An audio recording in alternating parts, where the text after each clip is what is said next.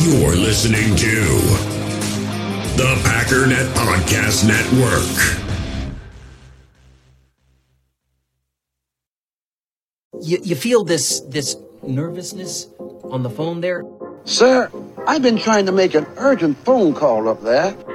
I don't think it's something I want to do on an overseas phone. You gotta make some phone calls. Hang up the phone. Prank caller. Prank caller. Ladies and gentlemen, welcome once again to Packernet After Dark. This is the call in show of the Packernet Podcast Network. If you'd like to call in, if you want to participate in the show, please feel free to do so. The number here is 608 501 0718. New callers go to the front of the line. We don't have any of those types today, so let's just start off with Joe, the janitor from Connecticut, who's definitely not even a little bit sus. Hey, Ryan. Hey, What's up, man? what up? Joe Hey, from Connecticut. the janitor? Um, so I identify as a janitor. There you go. Anyway, wanted to call. Whatever makes you happy. Say um, that the Vikings are frauds. Yep. The Lions, um, the Lions are a trash organization, Yep.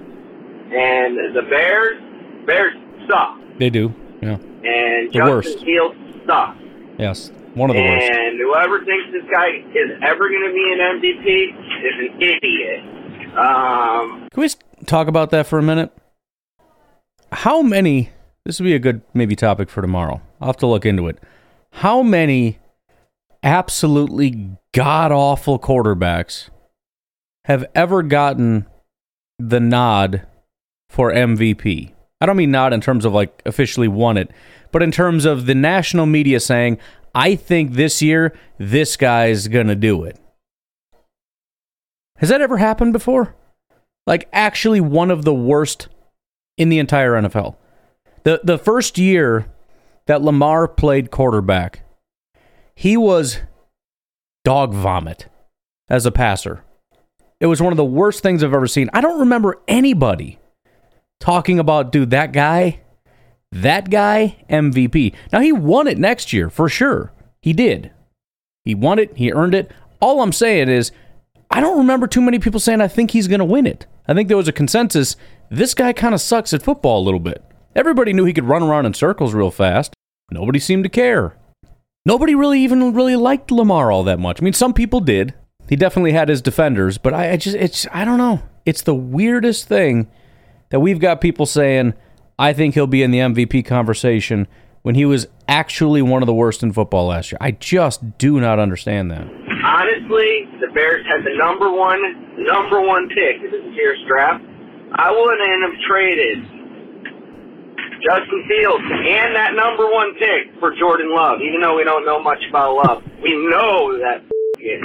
Sorry, we know that uh, Justin Fields is trash already. So yeah, even with that first round pick, I would never have traded. That's all I got to say. Show Shalom. Yeah, I mean that's that's an easy one for me. Maybe if this was a better quarterback class or whatever, um, I'm I'm in complete agreement. If if the Bears had offered the number one overall pick in Justin Fields for Jordan Love, I would not not have done it. Now, granted, I don't want Justin Fields for anything, but I I absolutely would not have done that. And I'm sure there are a lot of people that are thinking you're absolutely lying. I'm not at all. I don't want two years of evidence that this guy's never going to be a good quarterback and the number one overall pick in a really weak top portion of the draft. I don't want that. So I'm in agreement with all that. All right, judging by the amount of calls and amount of Packernet after darks that we're getting, I think I can time this out perfectly. All right, are you guys ready for week one kickoff? Go Pack Go! That was that was the funniest joke I think I've ever heard. It's only what five days behind. Freaking chill. This is Trucker Bob. Hey, I have one Trucker Bob. question for you as we head out of Florida towards Richmond, Virginia. All right. This is my question. How much playing time would you give Jordan Love during the preseason? Anyways, I thought that would be interesting. I mean, I, I- I generally lean toward guys got to play. I understand the fear of injury and all that, but I mean, are we going to take him out for part of the regular season? If not, why not? Wouldn't it lower the risk of injury? The point is, are, are we going to do everything we can to win or not? We, we know that Jordan Love needs a lot of time. As much time as we can give him, I think it would be beneficial. Not only does he need it, but his receivers need it. He, they need time with him. He needs time with them, the tight ends, this group, the offensive line. Sorry, David. You're playing, bro. No, I don't think that's going to happen. I don't think he'll be playing in the preseason, but I think he should be. You're going to play. You guys are playing first half or whatever. I don't care what it is, but you're you're going to get together as a full offensive unit. We're going to get some actual real life practice in together. I don't care if it's a quarter. We need something. We need you guys to actually go up against another opponent and play real, actual live football together so we can see if there's any issues here. I need to be able to see what's going on. I'm not going to see the first time these guys go up against live competition is week one in Chicago against the Bears. That ain't going to happen. Not if I were in control of things. So, Aaron Jones, David Bakhtiari, if you want to hold out the defense, fine. I think they should all get at least a little bit of time, but it's not quite as important because we've seen these guys and they've all kind of been there with the exception of a couple rookies, but that's pretty standard. But we're talking first time quarterback, first time any of these receivers have worked with this quarterback, first time anybody on this offense has worked with this quarterback, they have to work together. So he needs time and not just he by himself, because that's kind of useless. You don't just play quarterback by yourself, you play you know, with an offensive line, with your running backs, with your wide receivers, you got to learn to work together. So everybody on that offense is going to be playing in the offseason programs, in the preseason. I'm not saying four full games, but we've got to get some time in. That's if it were up to me. Is that going to happen? Probably not. I mean, I'm sure Jordan's going to be playing a little bit. Bakhtiari probably going to sit the whole time. I just, if it was up to me, that's not how things would go. Hey, Ryan. Hi. To you. Hello. How you doing? I'm good. How are you? I'm doing pretty good. Good. So I've been walking to work lately. Yep. It's kind of nice. It's uh, a mile and a half, All right. so it's nice, nice walk. I can walk there and back. Um, but yeah, that's been good. Good. And remember when I told you a while back that I didn't really like the draft and all that. I usually wait till I see all the players, and then I usually pick a rookie to watch. So I picked my rookie to watch. All right. Who you got? And by the way, after hearing, I think it was a couple, a couple episodes ago of Packernet After Dark, it reminded me that I had to call you because, um, yeah, it's not just you and Nico. Nope. Love me some Jayden Reed. Ayo. Oh my god. I, oh. Okay. So I always watch film of our rookies. That dude. That dude. I know. He excites me. I I can't wait to see that guy. I know. I can't wait to see that guy.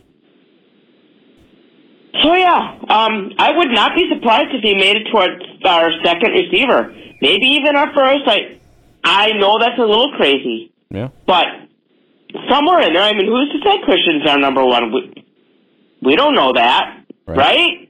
We don't know that. I like him too. Honest with you, I don't really care. What if we have two number ones? I hear you. Wouldn't that be cool? That would be. See? But I really love to watch his uh, juke at the line. You know, so he he didn't get touched by the defender. That was sweet. Gave me a little bit of a reminder of Davante. I'm not saying he's Davante. I get it. I get it. But man, that was exciting. So Jayden Reed is my rookie to watch. And I cannot wait. Cannot wait to watch. Goodbye. You know what I just thought of when you mentioned two uh, number one wide receivers? You know what I think this pairing has the potential to be? DK Metcalf and Tyler Lockett. Tyler Lockett, 5'10, 182, ran a 4 4, right? Fast dude, almost exact same. I mean, our guy's a little bit bigger and supposedly faster. I mean, that's about the exact same 40 time. But then DK Metcalf, 6'3, 229, blazing fast speed. So they got their really big speed guy. They've got their smaller, shifty route runner guy. But they're both number one wide receivers. And interestingly enough, Christian Watson and DK Metcalf were pretty similar as far as some of the, you know, when I was looking at, I think yesterday or whatever, the metrics, or today I guess it would have been for Christian Watson and how good he was, yards per route run and all that, um, he was up there with DK Metcalf. I think for the season, uh, DK was 22nd and Tyler Lockett was 25th. Christian Watson was 24th, so he's already, as a rookie, was already, and again, obviously he graded out much higher in the second half of the season. But even if Christian didn't take a big jump, and let's just say he say he stayed roughly in this range, and then Jayden Reed also was in this range, it's DK Metcalf and Tyler Lockett, right? Not top 10 necessarily, although they clearly have the potential, as does DK Metcalf and Tyler Lockett, as we've seen in the past. But that's the thing. Two number ones who their range is kind of you know 25 to 5 overall. And then they have up years and down years and those kinds of things. But i i i think that that is a uh, pretty solid potential pair. And, and and the similarities are clearly there. I mean even even when you look at dk metcalf and christian watson not only are they really big really fast prospects but they're both those guys where a lot of people looked at them and said I think I the hype is basically just because they're really tall and really fast. But I don't think they're actually really good wide receivers. And then DK stepped on the field and was like, all right, this guy's going to be real good. And that's basically exactly what happened with Christian Watson. Because if you wanted another pairing, you could say something like uh, Mike Williams and Keenan Allen. Maybe not as good, but you got your big guy and then you got your route runner.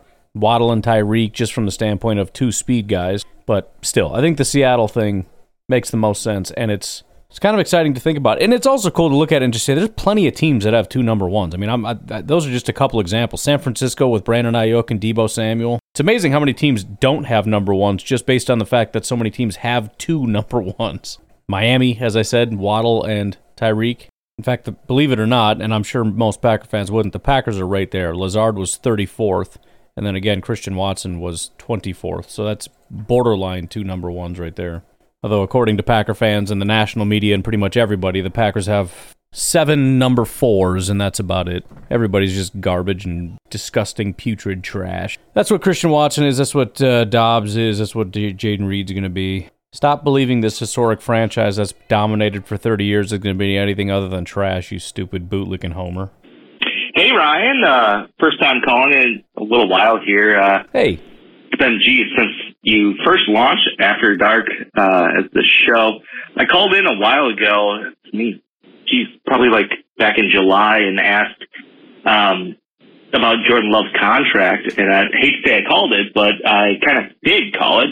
Uh, asked about if you know the fifth year option or cutting him was the only thing, or if we could extend him in some sort of an external deal. So hate to say, you know, called it, but there you go. Uh, I actually do love to say I called it. So uh, a couple. Wish I would have remembered because then I could have talked about it, but I forget things. Couple things I wanted to, to chat with you about here. Um, the first one, well, I guess uh, you know, preface it. I just got done mowing the lawn here, so I apologize if I'm a little you know huffy. Smelly. Oh, uh, yeah. But I was getting caught up on packing up after dark, and uh, figured I'd uh, give you a, a call here. So the first thing wife and I just found out we're we're well not just found out, but uh, recently found out we're expecting kid number one. So Congrats. hoping you could talk some sense into her. She's Oh, no. apparently opposed to the idea of naming the kid first kid and then the subsequent kids uh, Bart, Brett, and Aaron, and apparently that's a big no on her uh, list. She said, I, I guess she doesn't want to look at a baby and say Bart as the name. So uh, please, you know, help me convince her about that one. Uh, but the other thing I'll be honest, man. I can't help you there. Um, I I so I I did get my request for my son. I don't know why. I always envisioned Cullen would be the name of my son, and that was just a thing. My wife was cool with it, and so that was just a done deal. And then we both, so we, when we were going through the process of baby names, we both really liked Riley for a girl's name, so that was automatic with her. And then the next one, we kind of had a little bit of a battle. We we we had a series of boy names figured out, like we're good to go, but you just you know the girls kept coming, and so we were stuck. And eventually, I just caved. I, there was one day where I I don't know why or what exactly happened, but we were just going back and forth about our two names. Um, she wanted Brinley, I wanted Brielle, and for whatever reason, one day I was like, "Fine, it's fine. Let's just do Brin." And uh, she was just overjoyed. So I, here's what I would say: expect to lose the battle, but fight the battle. Not viciously, just hold your ground, hold your ground. Let her get really excited about whatever name she wants. Maybe kind of nudge her, you know, if she's got some ridiculous. My wife has like the reason we can't agree on girl names is because she likes really like princessy names, like th- that are way too long and and just too foo foo-y. I can't even think of an example, like Gabriella or something. I don't know. That's I don't think that's one of them, but it's something like that. You know, it's just this. But just hold your ground, prepare yourself to lose, and then when the time comes and you really want to score some points, just say, okay, let's do it. And it'll just be the greatest thing you've ever done for her in your entire life. Score a bunch of points, bing, bang, boom. So I'm sorry and you're welcome. I really wanted to, to dig into you with is her uncle is just, it drives me nuts. Okay. He's the type of fan that, and I know you say fan how you are a fan all the time, and I usually uh, abide by that too. Um, if you want to spend your life being pessimistic and, and you know upset and, and just mad at the Packers, Right. go for it. I suppose I'm usually w- way more optimistic about the situation and, and where we're at in the future. But he's one of these guys that just just just drives me nuts. A couple of years ago, he was even trying to tell me that the Rashan Gary pick was a uh, waste of a pick. This was like two years ago, so he's already been in the league for a year, maybe two at that point. Um, he's just trying to say that if you're not a first round pick and you're not starting immediately, then it's a waste of a pick. Which what a dumb take. I don't know how Pretty bad. just stupid you have to be to try and say that that's a, the situation. You draft for the future, not for you know necessarily the present. So, um, Yeah, I, I generally think if you're a first round pick, you have the talent that there is some some expectation that you start, but that is not the absolute priority. And if you don't happen to start or dominate as a rookie but go on to have a great career, it's certainly not a wasted pick. It's just it's it's an added bonus that a first round pick might afford you that maybe some of the other rounds don't. But that's about it. It's certainly not um, an expectation that um, is disqualifying from from as far as whether or not it was a good pick or not. anyway, his thing this year, we just got back from a family gathering, and he's trying to tell me that he really needed the Packers to draft a lineman this year is the big thing, and and how terrible it was. And I, I came back at him and said, well, clearly. If the Packers didn't draft a lineman, then they must feel pretty good about the line and, and must be pretty confident about kind of where we're at with it all. So I was hoping you can kind of dig into maybe uh, the optimistic look at the the line and, and where you see it heading and and why you think the Packers didn't end up going with a, a draft pick this year for the for the line because I know they have been over the past several years. So um, thanks. Go back. Go.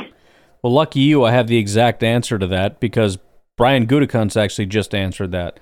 Um, tomorrow on the podcast, I'll go over an interview that he did, and um, he was asked that exact question as far as you know, you, you didn't draft a single offensive lineman, and essentially what he said was, it wasn't that they were completely opposed to it, but they knew that either they were going to get one early, or it really wouldn't make much sense to get one because it's going to be hard to compete with the guys that are there, right? In other words, if you get a first round guy, that might be worth it. You know, some real, genuine top end talent that has a potential to come in and compete for these spots. But using another fourth round pick on a guy to come in and compete at, at sort of a Royce Newman level, no offense to Royce, but we, we have plenty of those guys. So I wouldn't necessarily say that it's the case that the Packers' offensive line is perfect. I don't think there's any positions that are perfect on our team. But yeah, I mean, it's, it's certainly nothing to get dug in about. I, I don't have any issue with saying I, I think offensive line would have been my preference. That's what I said. Would have been my preference in the first, just based on you know the the talent that was available. Um, but it's not a do or die type of thing to where oh, this draft was a disaster. We should have gotten. I mean, th- that sort of simplistic thinking sometimes can get so absolutely carried away, you know. And and it's really as much as it's people, and I'm not necessarily talking about your wife's uncle or whatever, but generally these people think that they are the supreme intellects, you know. Like this is the thing. I I I know all the, but it's it's the most casual fan take in the world because even most casual fans understand how the draft works and how you generally want to draft best player available and if the offensive lineman isn't there then that's not what you do so yeah th- there is this level of absurdity that tends to float around out there with some of these things um, that's that's pretty ridiculous but no the the offensive line can be improved but we're certainly not in a really bad spot at all again we had the third best pass blocking offensive line in football last year I, I I would have had no issue upgrading it. I also have no issue going into the season with the same offensive line. Hey Ryan, uh, Trevor in Virginia. Schedule came out today.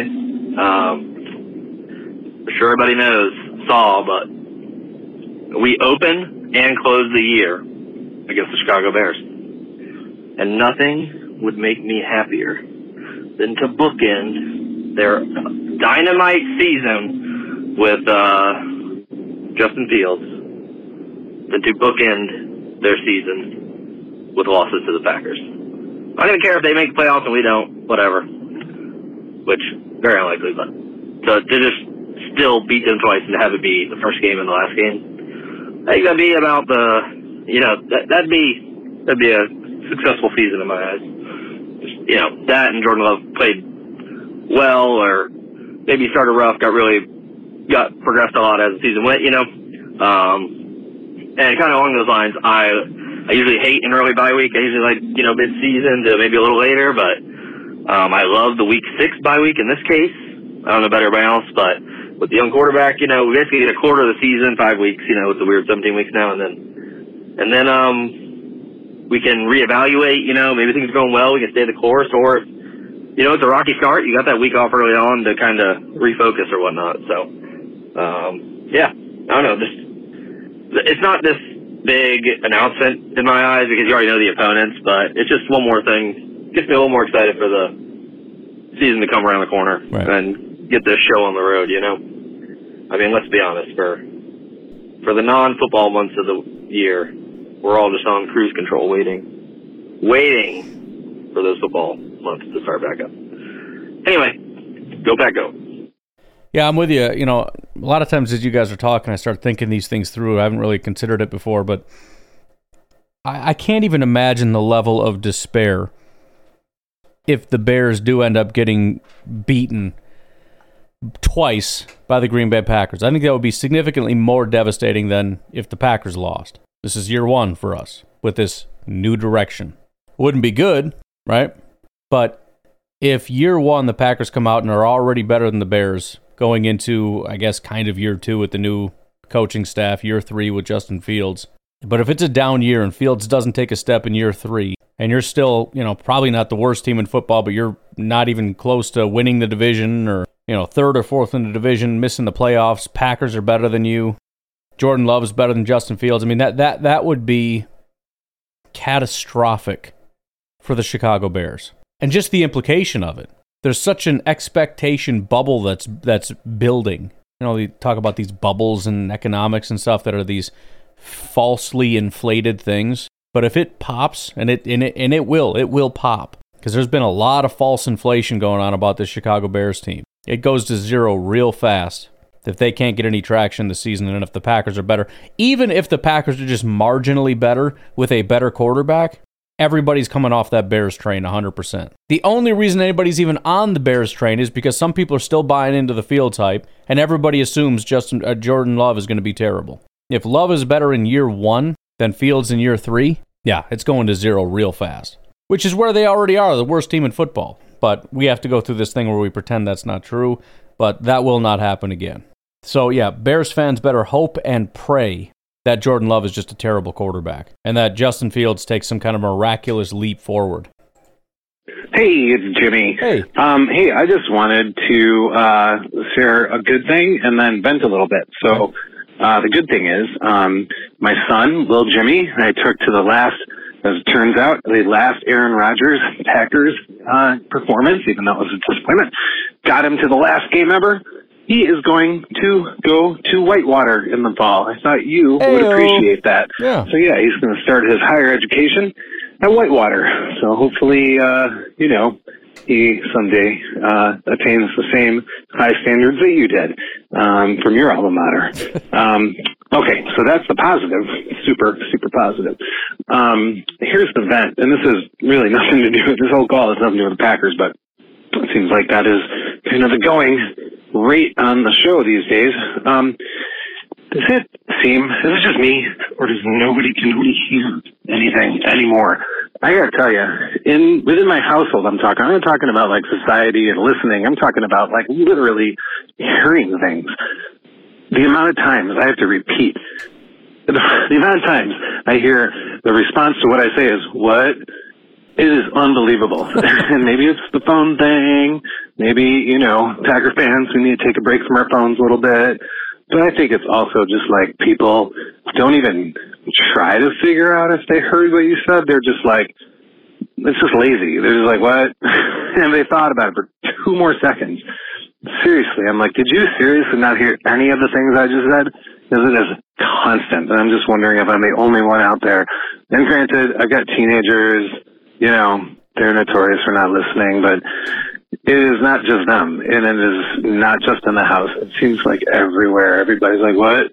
Maybe I'm just mumbly. I don't know. Anyway, I'm just looking for some, some sharing of this misery. Uh, but go back. So I can't necessarily sympathize with you. My wife probably could because she experiences that with me. Um, I, I, I mean, it could be a lot of things. I'm, I'm sure you're venting about some things in particular, but one of the things is cell phones, obviously. Um, I, I think the biggest issue that I have, especially with my wife, is she generally is always talking, and um, it's hard to engage. You know, my my, ga- my brain can only be engaged in one thing at a time. I can't read something and listen to her at the same time. It's not a skill that I have. I cannot multitask with my brain.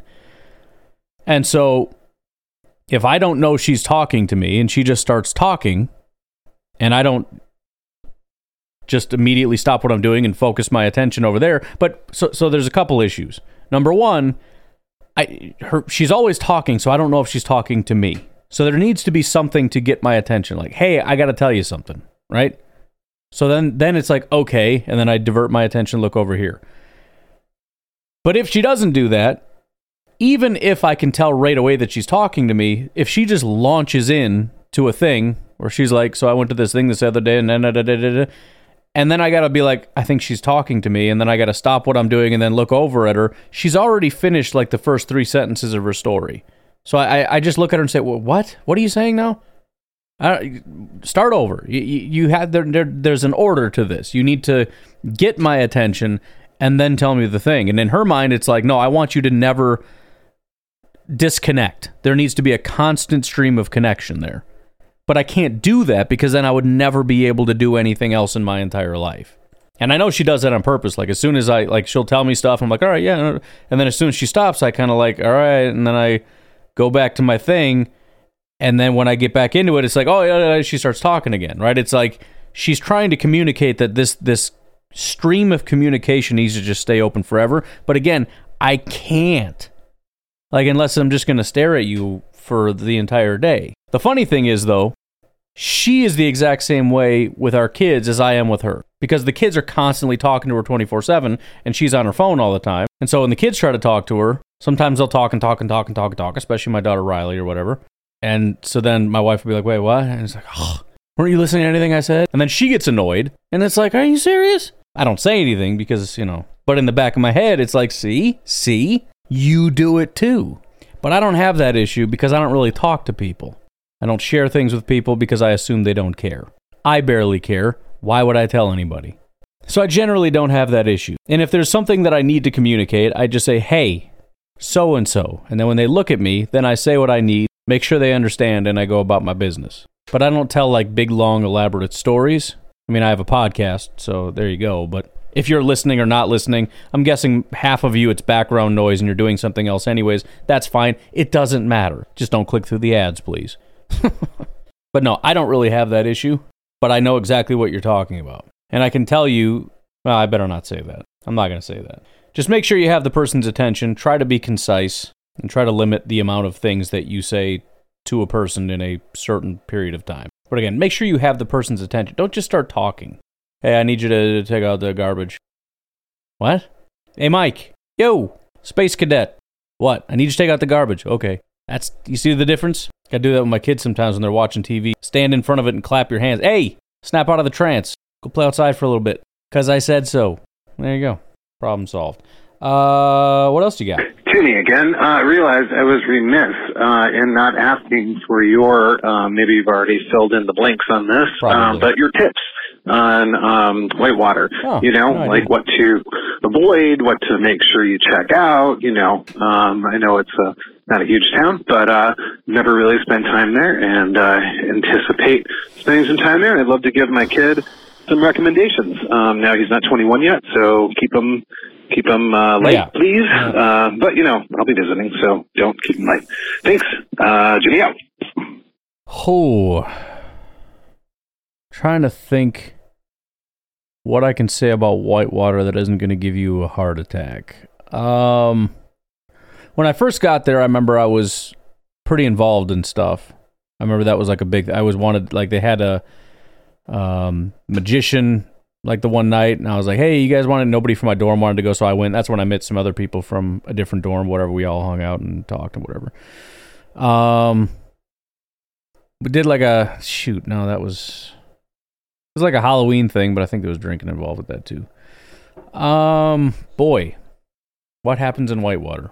Well, the football games are fun.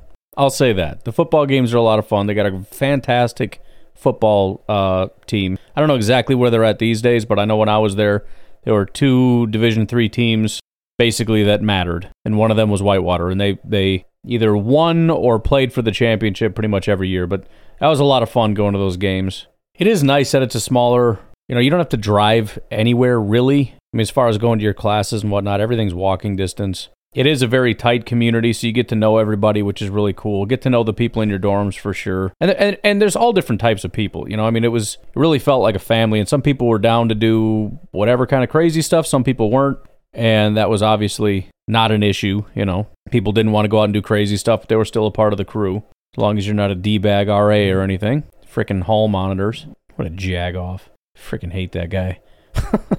followed me to my room and found a bottle of vodka my on my floor. Punch him in the neck.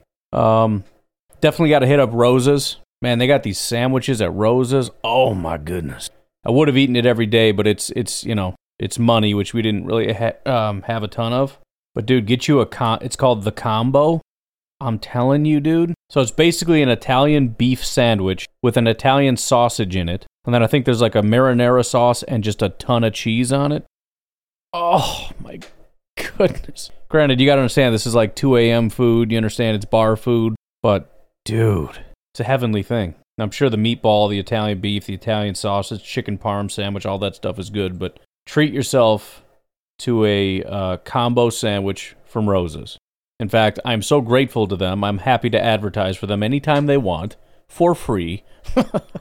I, I, uh, yeah, fantastic stuff.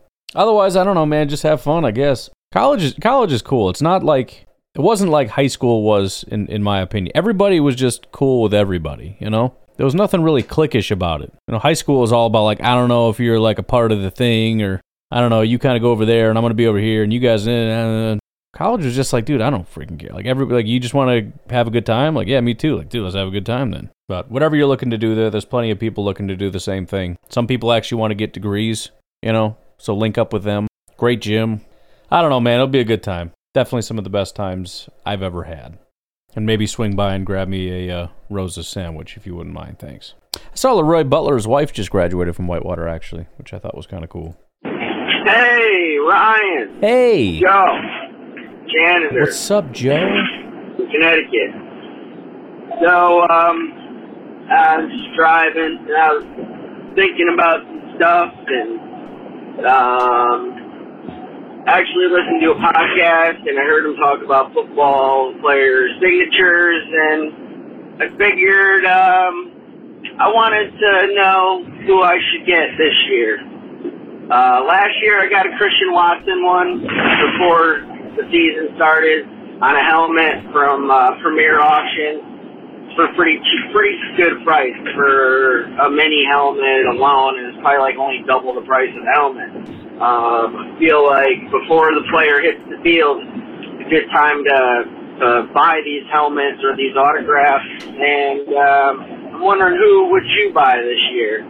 Um, anyway, that has me thinking about probably one of my favorite football memories of all time. Um, so obviously I live in Connecticut, and the Giants the Jets, whatever. New Jersey's not very far; about an hour and a half from where I am in Connecticut. So I've been to that stadium to see them play the Packers, eat both teams, multiple times. Whenever they come to New York, I try to go. Um, so one time when I was a kid, probably about 10, 11, my cousin was in college at this time, and he happened to be roommates with a practice squad player from the Giants. And um, he got us access to where the players get off the buses, and there's like a gated area that we were able to stand. But I, I um, after the game, I was able to see the players come out of the locker room and go onto the bus. And Santana Dotson stopped, signed signed my mini helmet, and Ahman Green stopped and signed my mini helmet. Nice. And those two helmet signatures in person was awesome. Um, I wish they were on two different helmets, they're not the same helmet, unfortunately, but it's still cool because I got them in person. And it's not like they can ever be uh, proven anyway, so who cares? Um, yeah, I got a real nice full size Aaron Rodgers signed speed helmet that's probably worth some big bucks and I'll never sell, but I don't look at it the same right now, you know? But yeah, whose signature would you get? It doesn't have to be helmet. Let me know. I don't know. I got a Brett Favre helmet. Um, see signatures, but all right. Till next time. Shalom. Shalom. Yeah, well, it's uh, it's always very cool to hear those stories. Um, obviously, they're very personal. I've, I was thinking about some of the stuff that I've got and some of the memories that I've had with uh, guys that have signed some of my stuff. Definitely some good memories there. But um, as far as who would I buy this year, which you know I don't super get into that, but I think it would be kind of a cool tradition to start getting some rookie things. Because even though obviously you're going to end up wasting some money, it would be such a cool collection to have. You know, you think 20 years, you look and, and you know, let's just say like, you know, Luke Musgrave completely busts out and is out of the league in three years or something. 20 years from now, somebody's like, what is Mus? What is Musgrave? I've never heard of that. Like, oh, he was this tight end we got. I think it was like the second or third round or something. He's supposed to be really good. He's a complete, but you know what I mean? Like, it would, I don't know. I think it'd be kind of cool just to have a complete collection of whatever. But that's if you got a bunch of money. Um, I mean, Jordan Love would make the most sense. If you're going uh, the rookie route, I mean, Jayden Reed sticks out in my mind for sure. Obviously, Lucas Van Ness was our first round pick. Tucker Kraft is another really obvious one. Those would probably be the top four, I guess, if you include Jordan Love in that. Uh, I forgot to take a break, so why don't we go ahead and do that? We'll come back and uh, take some more calls. In the hobby, it's not easy being a fan of ripping packs or repacks. We get all hyped up thinking we're going to get some high value Jordan Love card, but with zero transparency on available cards and hit rates, it's all just a shot in the dark. Until now, introducing slab packs from arenaclub.com, the only repack that provides real value, a complete view on all possible cards, and clear hit rates for each one. Now, when I buy slab packs on Arena Club, it finally feels like I know what I'm getting. And honestly, the best thing for me and my son is the fact that we're kind of novices into this. When I walk into a card shop with my son, and a card says it costs $40, kind of just taking his word for it that that's a good value. So I appreciate the transparency on grading, as well as just getting excited about seeing what you could potentially get.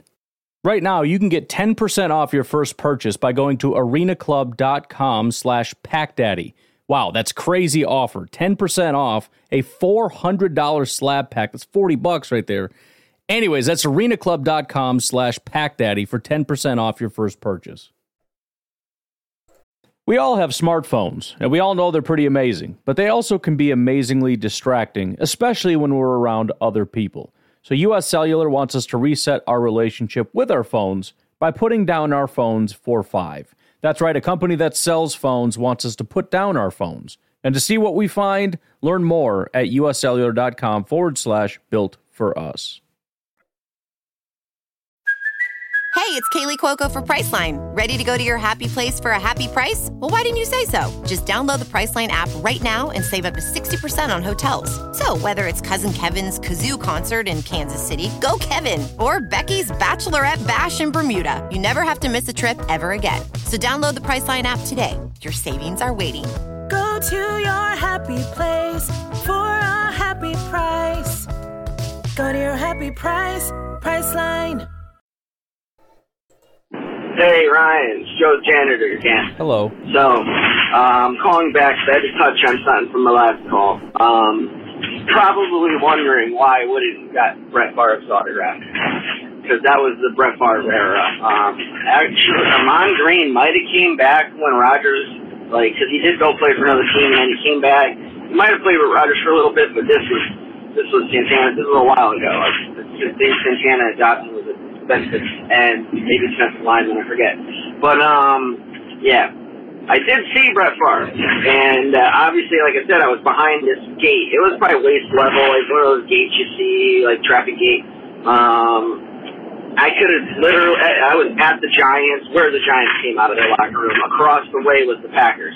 Like I, because, uh, I, like I said, my cousin knew a Giants player, so I was able to. Um, I could have gotten any Giants autograph I wanted. I didn't even don't even remember who the quarterback was, and I didn't care. Um, I I ended up leaving there with beanies, baseball hats. They were all Giant stuff. Didn't want it. Uh, I don't know what I did with it. Threw it out. Um, I did see Brett Favre. He was probably about 12 feet from me. Like, um, yeah, I was yelling his name, and I got my kid yelling his name, and it's not too loud that he couldn't he couldn't hear me, and he just kept walking towards the bus, and he literally had to kind of walk by where I was to get within like eight feet of me, and I was yelling his name, trying to get his attention. Nothing. Um, yeah, so that was kind of disappointing. That's my one memory of ever seeing Brett Favre first. Uh, was that?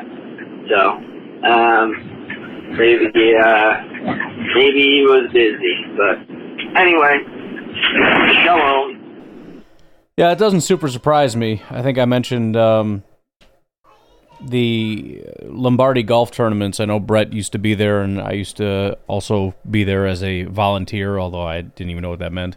But um, he had a pretty bad reputation for not being the nicest person on planet Earth. I know him and his wife were like yelling at people, which I remember the one time I'd kind of walked over to the next hole where Brett was, and uh, obviously there's a massive thing there, and I just remember his wife was yelling at people, and he was just not being very nice, and he wasn't receptive. He didn't answer. He didn't really sign autographs, I don't think, and it was just kind of a known thing that you know a lot of really good people, a lot of really nice people, and Brett wasn't necessarily one of them. I'm sure it's annoying being mobbed 24 seven, but it's just it's just part of the deal, man. If you treat people like that, you're gonna have a bad reputation, and you know even if people can kind of be jerks or whatever, I think that's important to think about how you're going to be perceived if you are surrounded by hundreds of people and you sort of belittle, berate, whatever. You end up with stories like that and stories like yours where it's, you know, a little surprising that you get ignored or whatever. And again, I don't think he has any obligation to go hang out with you just because you yelled his name or whatever, but I just, I, I do think that that was kind of a known thing about Brett. Hey Ryan, this is Aaron. I'm just listening to uh, Packernet voice. I keep calling you Packernet voicemail. That's your name in my phone. But I keep listening to Packernet After Dark, and there's this. Uh, apparently, Tom Austin asked the question of what song should we attribute to this year's young team, and people are answering it. And you all have great and lovely answers. Everyone's coming up with wonderful answers, but they're all wrong. It's Let 'em Pray by NF.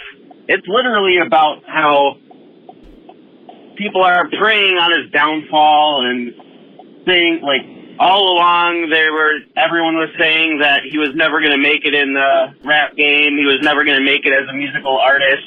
And then as soon as he makes it, becomes one of the top artist, like, top rap artists out there and hip hop artists in general.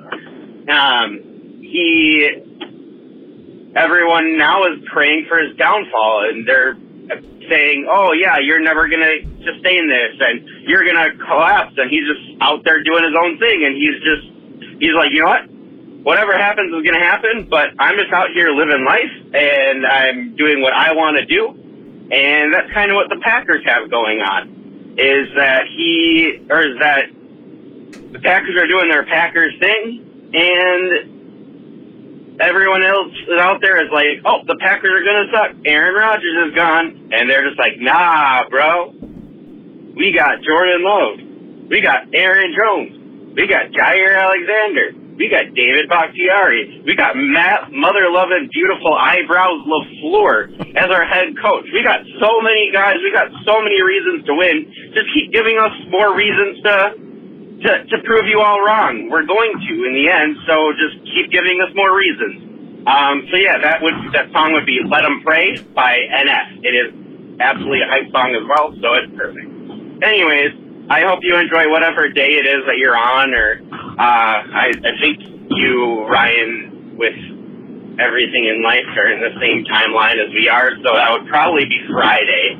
Um, but you're not going to hear this on a Friday, I'm guessing. So whenever you hear this, uh, have a good whatever day that is. Thanks. And go pack go. And Tom Austin is pretty cool.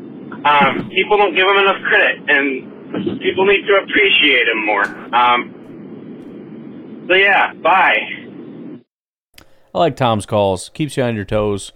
It's fun to kind of branch out a little bit too. I know this is a Packers podcast, but it's like you do two Packers podcasts a day on top of the hours of looking into the Packers, especially in the off season when you're reading nonsense that doesn't matter and it's like, how can I turn this into something that's actually interesting? And the answer is you can't because it's not interesting. And then Tom's just like, what would be like an awesome meal if you were on a boat? Like, I don't know. What would be an awesome meal on a boat?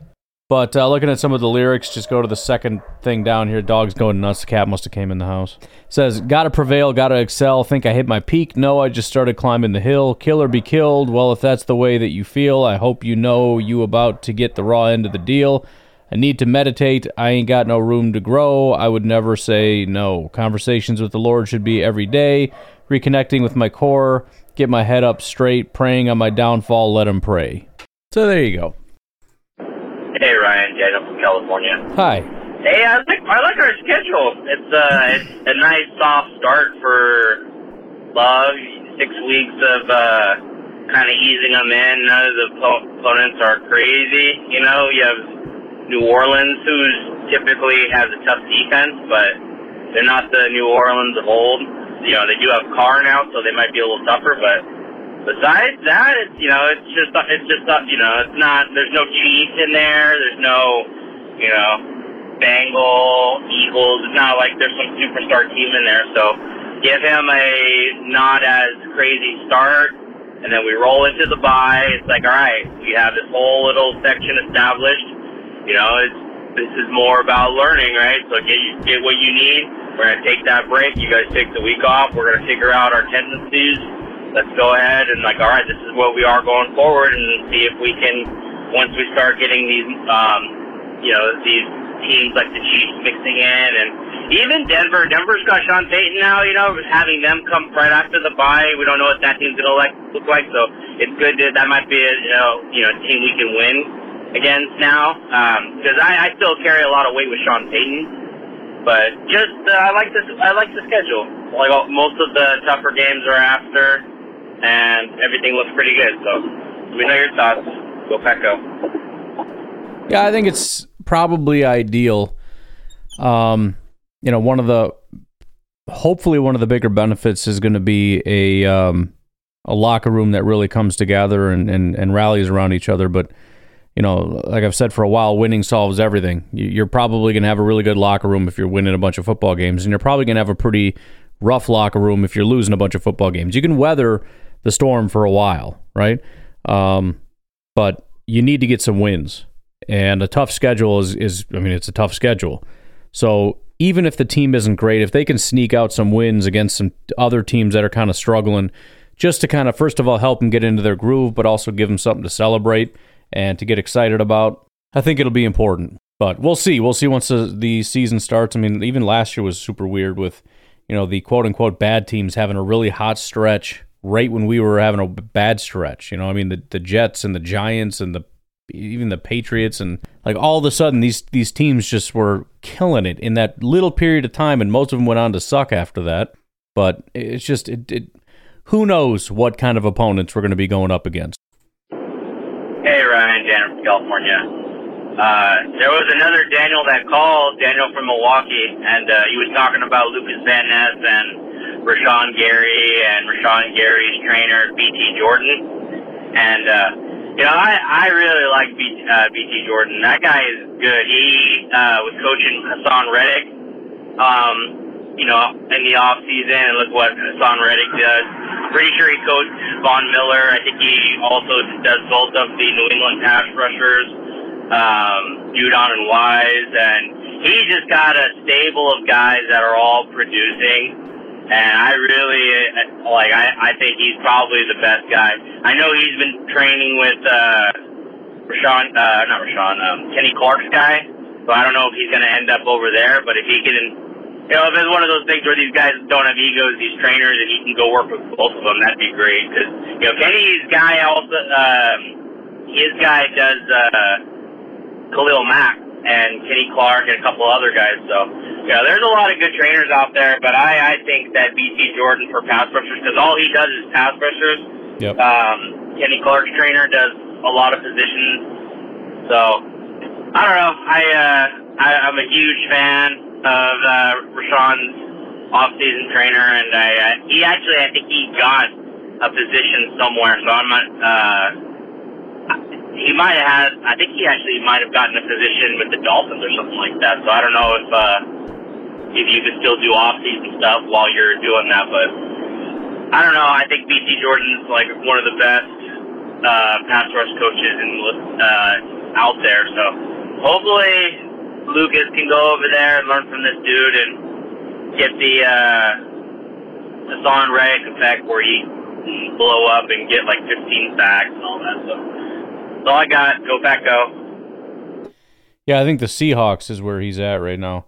Um, but yeah, man, it's it's. I, I obviously don't have a um a list of the best coaches or whatever, but obviously he's become pretty well known, especially to us, ha- having seen some videos and some highlights of working out with that guy, and uh, he's definitely got quite a few people he's working with. But yeah, man, it's just it, as long as they're putting in the work, I think that's what's important. I'm sure there's a lot of really good pass uh, pass rush coaches and defensive line coaches and all different kinds of people. But as as long as they're dedicated, as long as they're putting in the work, as long as they're trying to hone their craft. And and you know all these coaches too you know you think about with Jordan he obviously has had his quarterback coach that he's worked with for a long time.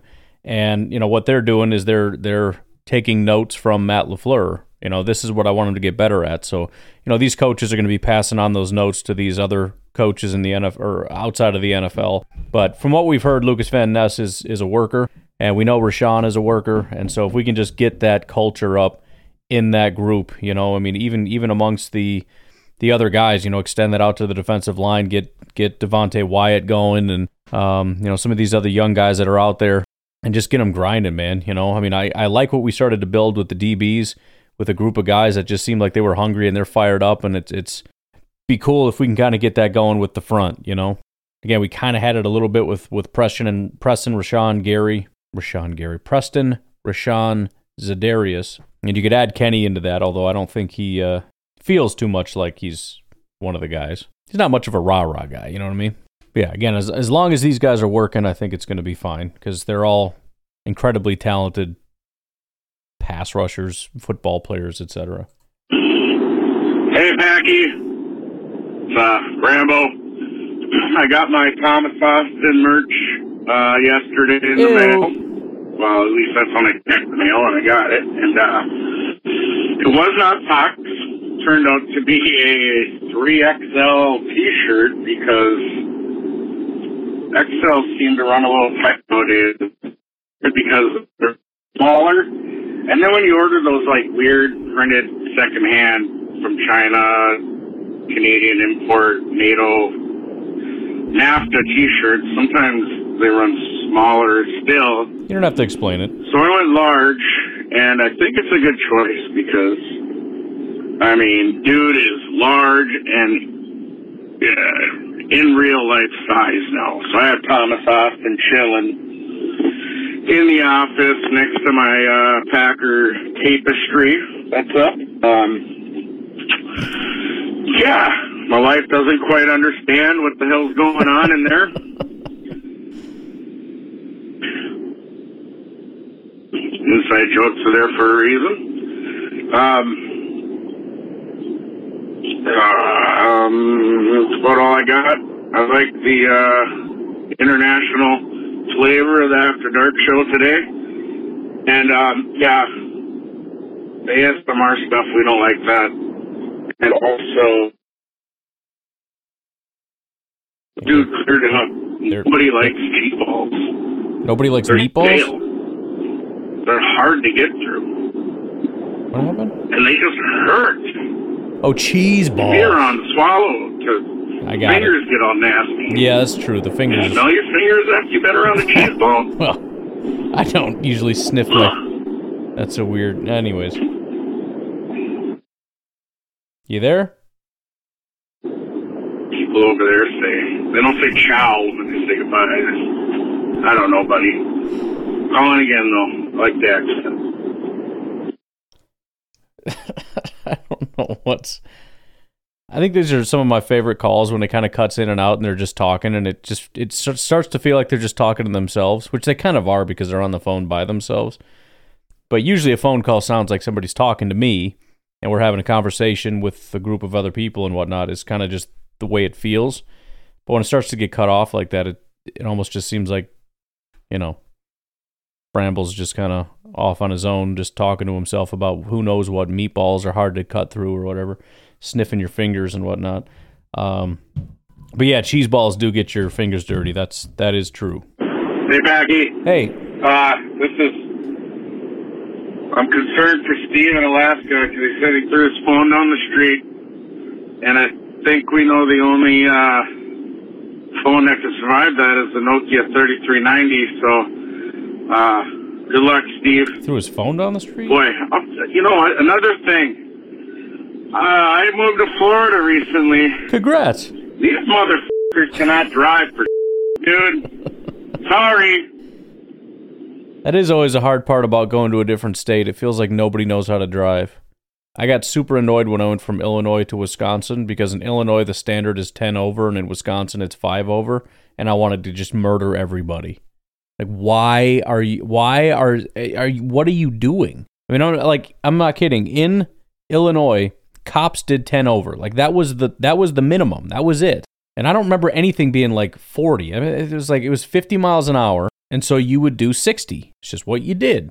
And then if you get on the the expressway, there are speed limits like a lot of places now it's 70, but in Illinois they keep it at 55, but people down there don't give a crap. So 75, 80 is pretty standard in a 55. I see a lot of people doing like the weaving and stuff in, in Illinois, which like hardcore, like flying. But anyways, you, you get accustomed to that form of driving. Then you go to Wisconsin and it's just five over. No matter where you go, it's five over. 25 is 30, 30 is 35, 35 is 40. It's just what you do. Some people ride you, some people do the speed limit, but generally that's like that's the thing, and it just made me insane. Then yeah, you go out to Boston and it's like everybody just forces the merge. It's not like turn signal, look over your shoulder. It's just I'm coming.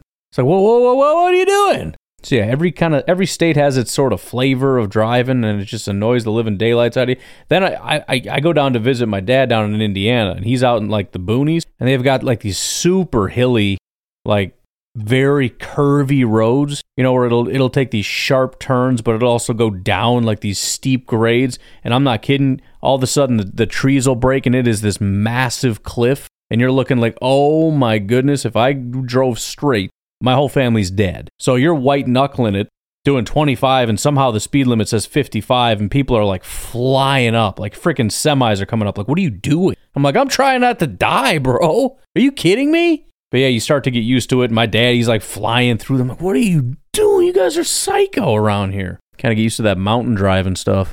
I don't like it. I don't really remember much about Florida. I mean, I've been there obviously several times. I know I like the roads. I think because they don't have like the, the extreme winters, the roads don't end up as bad. You get on that, uh, what the heck is it? Uh, Interstate 4 or something. But it's just like this perfectly smooth black top. Like it's just, it's perfectly flat. There's no potholes in it. Like this is crazy. Like you guys build roads to last down here or what are you, what are you doing? Because I know like back in Illinois, you build them to last a year. Because obviously, you know, people need jobs patching up roads and whatnot. But anyways, generally you get accustomed to it. That's all I know. Now now I'm a five over guy. It's just you, you get used to it. So you got what Z Rod and Busy B, and you got the half Mexican lawyer. Who's your broccoli Rob? D Rob and Busy B and my half Mexican lawyer. Who's my broccoli Rob? That's true. I did talk about D Rob, didn't I? I was like, how do you know about D Rob? I know it wasn't really a serious question, but I'm trying to think now. So broccoli Rob, friend in college, kind of becomes the arch nemesis, right? He's also the guy that stayed in college. Who stayed? I don't think anybody stayed in college. By the way, do you know there's a guy in Whitewater that that has like lived there his entire life? He basically is like a career student. And from what I've heard, urban legend, you know those movies that were made about like guys that like live on it was this was back a while. This might even been 90s. Anyways, supposedly Whitewater lore is that they were loosely or directly based on that dude. I went over to his house once. He's actually like sponsored by Monster, so his house was all filled with Monster. He's like a folk legend or something. I don't know. But yeah, he's like a 30, 40 year old guy or something, which at this point, I mean, he would obviously be older, but at the time when I was in my 20s, he was in his 30s, maybe early 40s. I don't know. But yeah, he just, he's just a student for life. He just wants to live that life. And I, I understand that. I get it. Anyways, it is uh, after 10 o'clock. I just realized that. So I'm going to get out of here. You guys have a good rest of your night, and I'll talk to you tomorrow. Bye bye.